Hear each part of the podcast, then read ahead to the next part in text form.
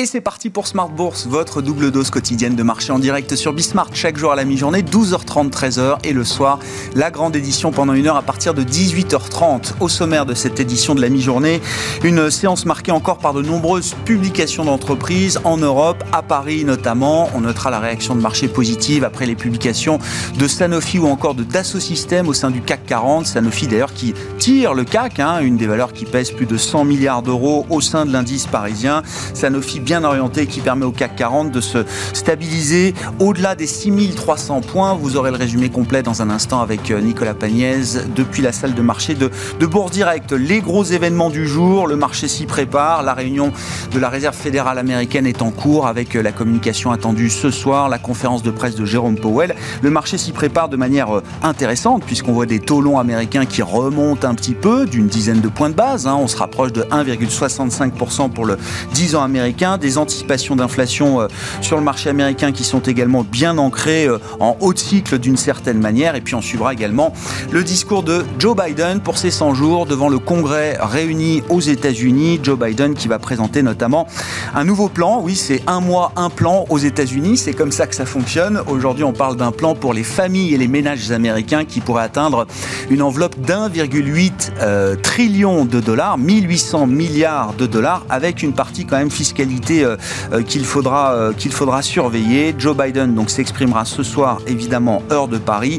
Et puis du côté des résultats américains, on notera la copie parfaite rendue par euh, Google et Microsoft dans une moindre mesure. Google notamment qui a euh, arraché des résultats records sur le premier trimestre avec euh, également un retour aux actionnaires massif puisqu'on parle d'un nouveau programme de rachat d'actions de cinquante milliards de dollars pour euh, Google. cinquante milliards de dollars, c'est le chiffre d'affaires de l'ensemble du premier trimestre pour euh, Google. cinquante-cinq milliards euh, précisément. Le marché apprécie ces résultats et le retour fait aux actionnaires. Le titre Google est au plus haut historique. Et puis euh, Microsoft, le cours de Microsoft est au plus haut historique euh, également. Mais on voit un marché un peu exigeant sur ces niveaux de capitalisation et de valorisation. Euh, Microsoft qui a battu les attentes sur ses euh, résultats. Mais visiblement, le marché est plutôt euh, enclin à vendre la nouvelle puisque le titre Microsoft recule d'environ deux pour cent dans les échanges avant l'ouverture de Wall Street cet après-midi.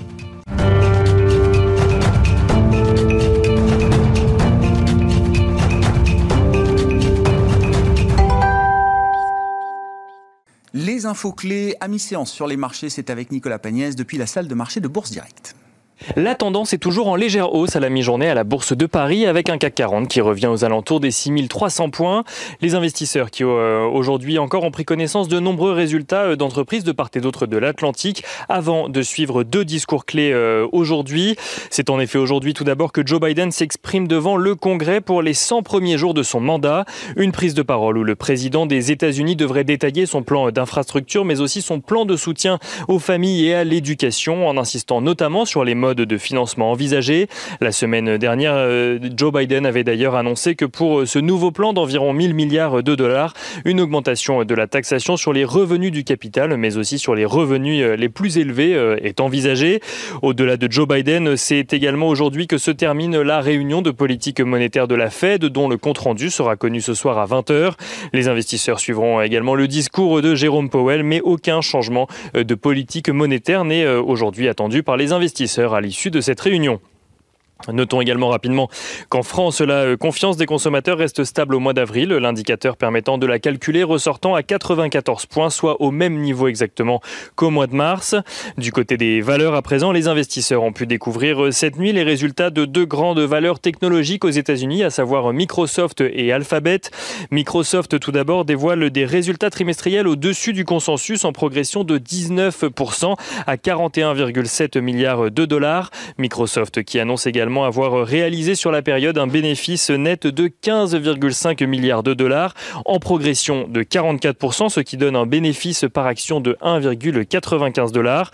Une progression de l'activité tirée par le cloud dont la seule verticale génère un peu plus de quinze milliards de dollars de chiffre d'affaires, même si toutes les autres activités du groupe affichent des progressions de revenus sur la période.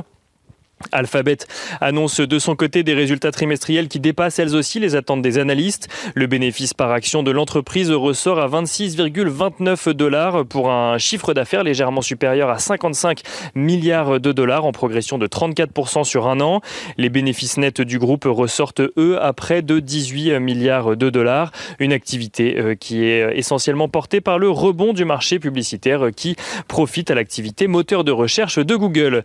C'était pour les résultats aux États-Unis. On regarde les résultats en France à présent. Sanofi confirme tout d'abord ses prévisions de croissance de résultats nets pour l'année à la suite d'un premier trimestre où son activité a progressé de quinze pour cent. Le chiffre d'affaires du groupe pharmaceutique recule lui d'un peu plus de quatre pour cent en données publiées, mais progresse de près de deux virgule cinq pour cent à périmètre comparable. Dassault Systèmes relève de son côté ses objectifs de bénéfices et de marge opérationnelle pour deux mille vingt et un à la suite de la publication de résultats du premier trimestre qui dépasse les attentes des analystes. Dassault Systèmes qui anticipe désormais un bénéfice par action compris entre quatre virgule vingt-quatre et quatre virgule vingt-huit euros en progression de douze à quatorze pour cent sur un an.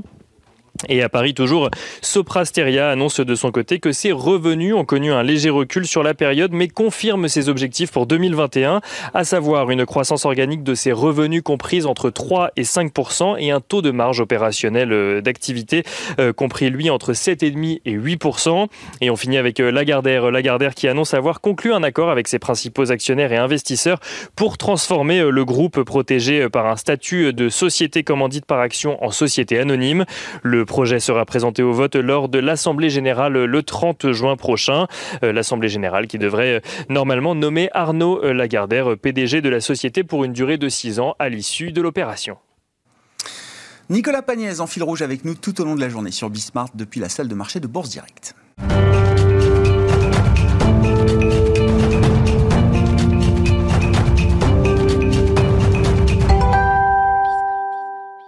Et le marché est prêt pour la Fed. La décision de la Banque centrale américaine est attendue ce soir. Et au-delà de la décision, c'est la conférence de presse de Jérôme Powell qui sera suivie évidemment par les investisseurs. Parlons de l'inflation américaine et de la Fed avec Patrice Gautry qui nous rejoint en visioconférence depuis Genève, chef économiste à l'Union bancaire privée. Bonjour Patrice et bienvenue. Bonjour. Merci beaucoup d'être avec nous. Effectivement, que peut-on attendre de la Fed ce soir ? C'est la, la grande question, notamment dans la, la communication et le, le glissement sémantique peut-être qu'on peut imaginer du côté de la Réserve fédérale américaine.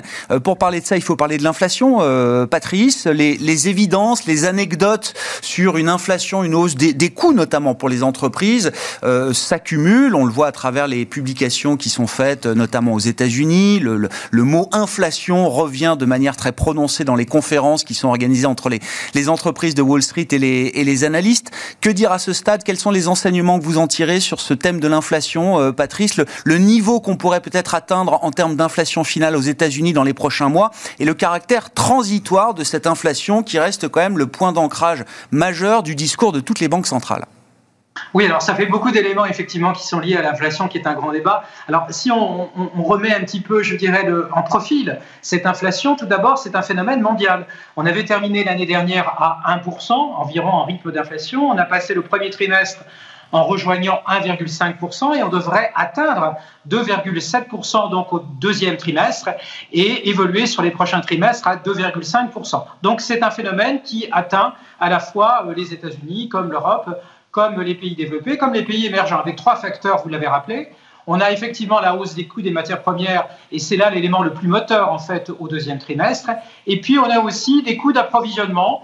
On a ces fameuses ruptures d'approvisionnement dans les composants. On a aussi des problèmes dans le transport euh, et donc des coûts qui augmentent.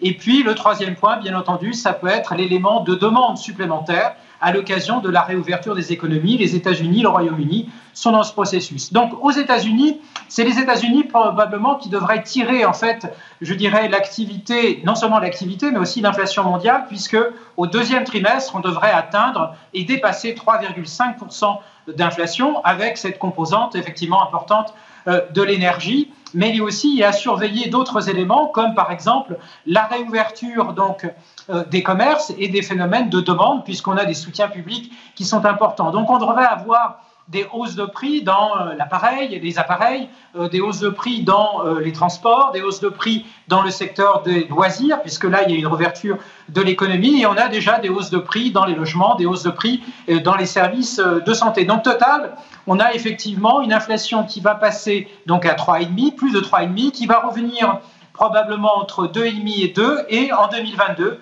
rester aux alentours de deux pour cent, ce qui change assez le profil d'inflation, puisque les années précédentes, on avait de la peine à atteindre deux pour cent, et ce qu'il va falloir regarder avec beaucoup d'attention pendant l'été, eh bien, ce sont ces fameux secteurs de réouverture de l'économie, donc on l'a dit, le secteur du logement, le secteur effectivement du transport, des loisirs, qui représente les logements, c'est trente pour cent, euh, les transports de façon agrégée, le prix des voitures comme le service de transport, c'est douze pour cent, et l'ensemble des appareils que les ménages achètent et aussi des secteurs de loisirs représenteraient encore douze pour cent. Donc on voit effectivement qu'il y a un certain nombre de, de fers au feu, si je puis dire, sur le thème de l'inflation, et un été qui va être intéressant de voir comment s'opère la réouverture et, je dirais, l'accélération de l'économie américaine. Est-ce qu'on peut imaginer une inflation qui, euh, qui deviendra une inflation plus auto-entretenue à un moment, euh, Patrice, à travers les salaires notamment? Là aussi, on a quelques anecdotes en tête. Je, je retiens par exemple la compagnie aérienne American Airlines. Alors, le, le, les, les voyages domestiques sont repartis très fort aux États-Unis. Non seulement ils rappellent tous les pilotes qui avaient été mis en,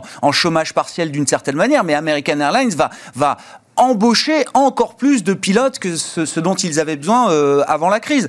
Euh, même topo peut-être du côté de la restauration, du loisir. Il va falloir quand même ramener toute une partie de la main-d'œuvre euh, au travail, sachant que cette main-d'œuvre bénéficie encore pour quelques mois, je crois, euh, de, d'allocations chômage bonifiées, euh, Patrice. Oui, on est encore avec des soutiens qui sont actifs donc jusqu'au mois de septembre. Après, on verra comment ça se passe. Euh, au moins jusqu'au mois de septembre. Et puis, vous, vous avez raison de, de pointer sur ce phénomène, c'est-à-dire que la réouverture des, de l'économie, à la fois dans le secteur des services, devrait ramener des gens qui étaient en travail détaché et en soutien, effectivement, par le côté public sur le côté privé. Mais là, effectivement, on peut avoir des ruptures de demande. Et déjà, dans les indicateurs industriels de confiance qui ont été révélés la semaine dernière, les indicateurs P M I, eh bien, on voit dans le secteur manufacturier que les entreprises ont du mal à embaucher. Et donc, on va avoir certainement probablement des tensions sur les salaires, alors dans un premier temps peut-être sur la main-d'œuvre la plus qualifiée, sachant qu'on a effectivement derrière les plans Biden, il y a aussi cette volonté de ramener sur le territoire américain un certain nombre d'industries qui étaient parties effectivement se délocaliser pour diverses raisons, et notamment fiscales. Et donc effectivement, là, le rapatriement en fait, d'un certain nombre d'industries risque de tirer le marché de l'emploi. Et là aussi, c'est un sujet important. Euh, à quelle vitesse on va revenir vers le plein emploi, et est-ce qu'on y va de façon douce, c'est-à-dire on revient naturellement à la situation, ou avec des frottements, et les salaires dans certains secteurs pourraient être des, effectivement de ces frottements pendant l'été. Une fois qu'on a dit ça, euh, Patrice, qu'attendre de la communication de la Fed euh, ce soir? Est-ce que la position de patience édictée euh, ces, ces derniers temps par Jérôme Powell et ses équipes reste une position solide qui sera réaffirmée euh, ce soir? Ou est-ce qu'on est déjà au moment où la Fed peut se permettre un, un bouger dans sa communication, un léger changement dans la communication qu'elle a adoptée jusqu'à présent? Alors, il y aura peut-être une inflexion dans le discours, elle risque d'être un petit peu subtile, puisque en fait, la Fed, maintenant, a, je dirais, deux, deux objectifs.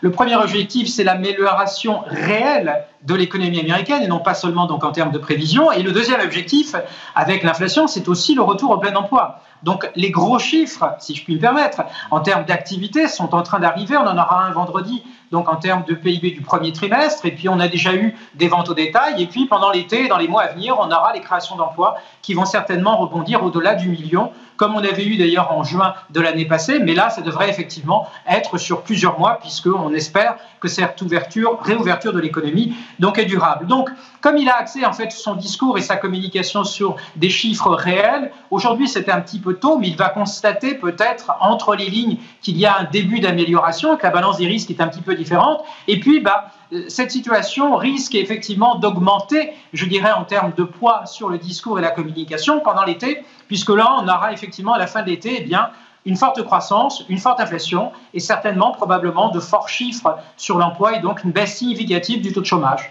Ça fait des mois qu'on parle de ces sujets dans les, dans les marchés. Euh, Patrice, est-ce que les marchés, et à commencer par les marchés obligataires euh, américains, sont, sont prêts effectivement au, au scénario et au schéma là, qu'on, qu'on décrit ensemble ?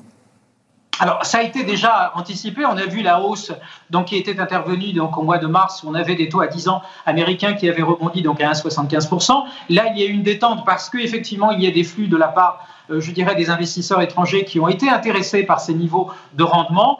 Et on a aussi eu quelques opérations techniques. Donc, on pourrait très bien revoir à la faveur de l'annonce des plans fiscaux de Biden, donc qui vont recommencer, se reprendre ce soir, vous l'avez mentionné dans vos titres, et puis, bien entendu, de ces gros chiffres et d'inflation et de croissance et peut-être à venir d'emploi, eh bien, on pourrait retrouver un canal haussier sur les taux d'intérêt américains. Il ne resterait logiquement pas euh, à un virgule soixante ou à un virgule cinquante, mais plutôt rebondir euh, vers les un virgule quatre-vingts, voire les un virgule quatre-vingt-dix sur un horizon relativement court.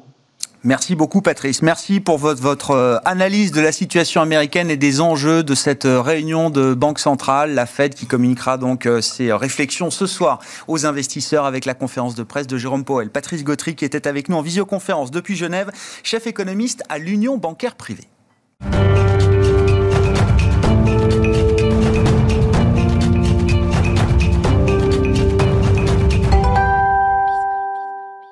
Venons-en à l'analyse de marché avec Nicolas Chéron, à mes côtés en plateau, stratégiste chez Zone Bourse. Bonjour Nicolas, bienvenue. Bonjour Grégoire. Merci d'être là. On va clôturer le, le mois d'avril qui est à nouveau un mois positif pour les marchés actions, pour les indices boursiers partout dans le monde, à peu près, en tout cas en Europe et aux États-Unis, c'est le cas.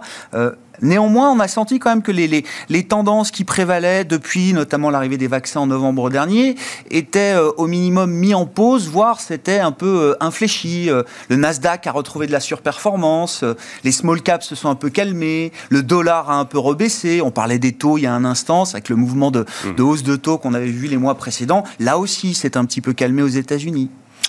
Quel bilan vous faites de ce mois ? Alors, un mois positif, euh, en ligne avec euh, les chiffres historiques, les moyennes historiques. Le mois d'avril, c'est un des meilleurs mois euh, quand on regarde les indices de la planète sur les cinquante dernières années.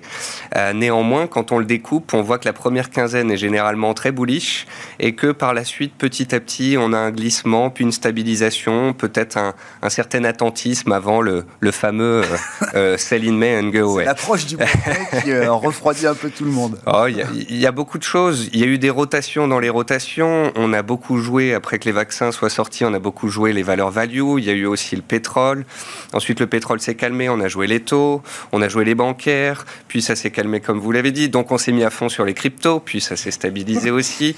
Les small caps ont eu un début d'année absolument dantesque, vraiment très favorable, et puis depuis un mois on sent un marché très creux, avec beaucoup moins d'entrées de capitaux, peut-être moins de fonds actifs.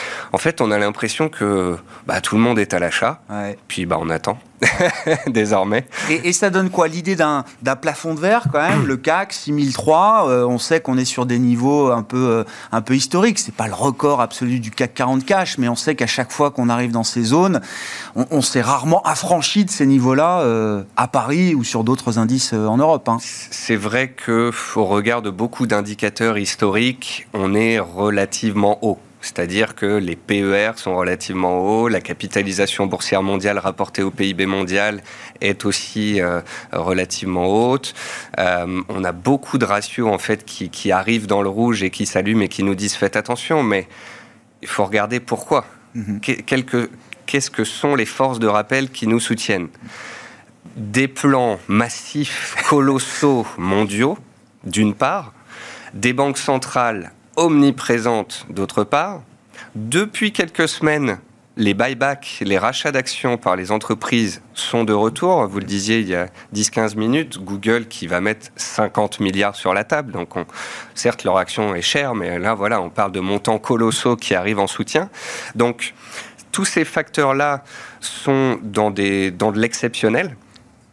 En plus de ça, on a des chiffres macro qui sont historiques. On n'a jamais eu des P M I aussi élevés aux États-Unis de toute l'histoire. On a des P M I européens ou, ou, ou en Asie qui sont sur des plus hauts de dix ans ou de quinze ans. Et puis, euh, il y a quelque chose dont on parle moins, mais qui en fait est le catalyseur des marchés boursiers sur cent ans, c'est les résultats d'entreprise. Et euh, le creux en V est là. Euh, les bénéfices des entreprises américaines ont inscrit de nouveaux records historiques justifiant des cours sur des records historiques. Mmh. Quand on est dans ce genre de, de situation, euh, c'est pas tous les jours. Enfin, euh, comme vous le dites, euh, Nicolas, une fois qu'on a épuisé un peu toutes les toutes les idées ou toutes les idées évidentes, en tout cas, qu'est-ce qui reste ? Si même le, le, l'enthousiasme euh, généré par le marché des cryptos retombe un peu aujourd'hui, je me dis euh, quelles sont les idées d'après ? Quelles sont les idées de demain là ? Alors. Peut-être que ce sera plus des idées de court terme, des, des rotations pour jouer des news euh, ou euh, des thématiques. Euh, je vous donne un, un exemple simple. Le, depuis trois séances, on voit les bancaires fortement remonter. Ouais. Euh, nouveau plus haut annuel de Société Générale et de Crédit Agricole ce matin, parce que justement, on a toute cette discussion autour des taux aux États-Unis notamment, euh, qui pourrait se tendre un petit peu. Donc euh, bah, ça, c'est une thématique qui peut durer euh, quelques jours à quelques semaines. Mmh. Euh, mais je voulais revenir sur la, la complexité peut-être du marché dans les, dans les quelques mois à venir. Mmh. C'est un marché qui va être peut-être plus fait pour les investisseurs agiles, donc euh, pas le buy and hold, euh, on achète et on attend, et euh, c'est un marché qui va, je pense, être beaucoup moins évident pour les débutants en bourse. Mmh. On a euh, en France entre cinq cents et sept cent mille euh, néo-investisseurs qui sont rentrés depuis un an, et euh, bah, c'est un petit peu comme en deux mille dix-neuf, les banques centrales sont rentrées, le marché ne fait que monter, tout le monde gagne, tout va bien dans le meilleur des mondes, tout le monde a gagné sur les big caps, sur les small caps, sur les crypto-monnaies.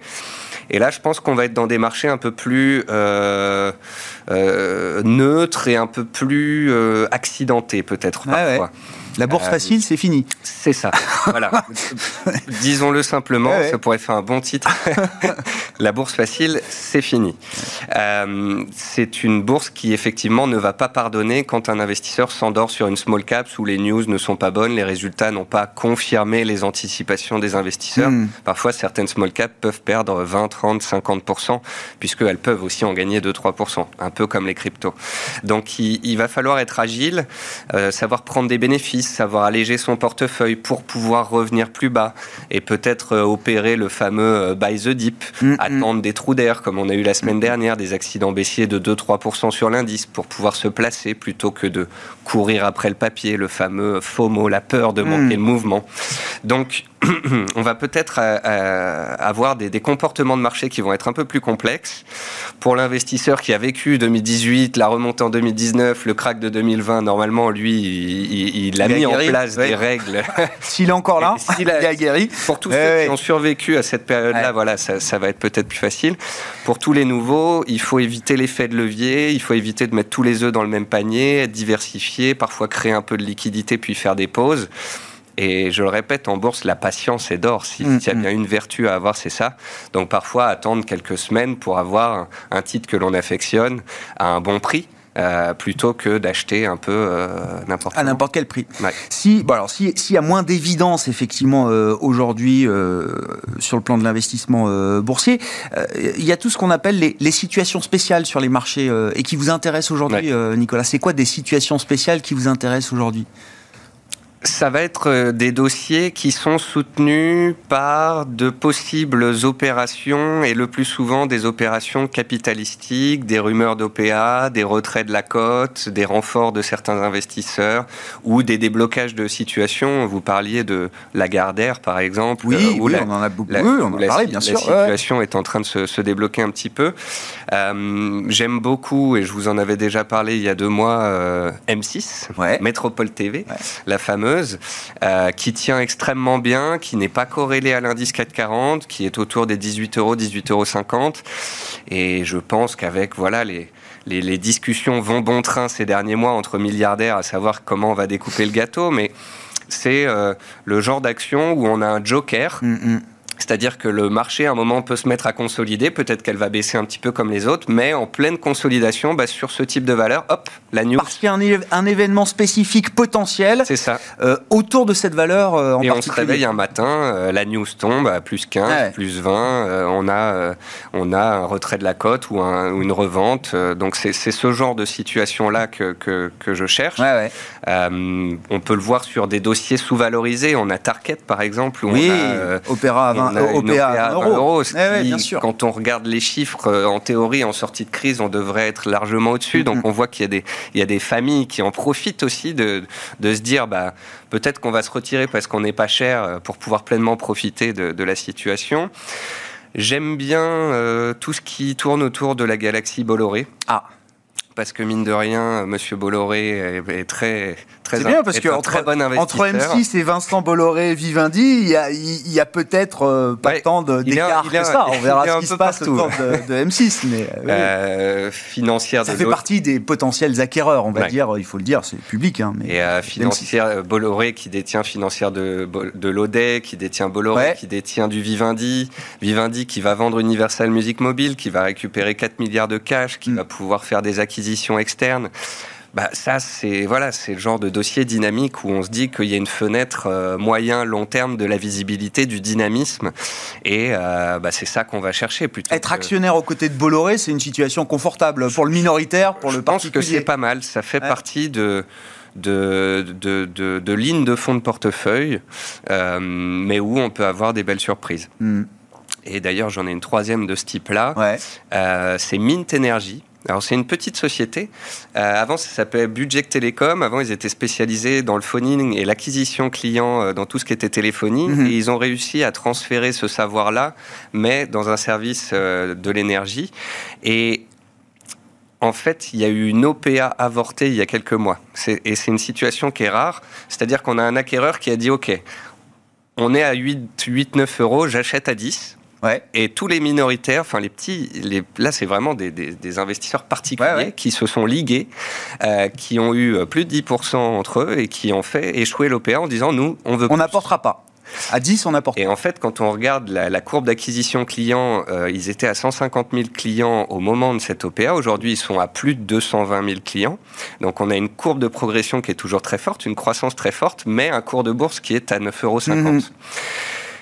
Donc c'est peut-être, ça c'est vraiment de la ligne de fonds de portefeuille dans le sens où ça peut prendre trois mois, six mois ou ouais, peut-être parfois un an avant qu'un nouvel acquéreur se, se, se manifeste, mais sur le papier, euh, ça vaut bien plus. S'il y a eu euros. Un premier intérêt, c'est pas impensable qu'il euh, y ait... Que ou... la même personne oui, ou voilà, un autre ça, qui un... revienne, une mais avec une prime ouais. de vingt à trente pour cent qui font que cette fois les petits actionnaires euh, lâcheront. Ouais, ouais. Voilà.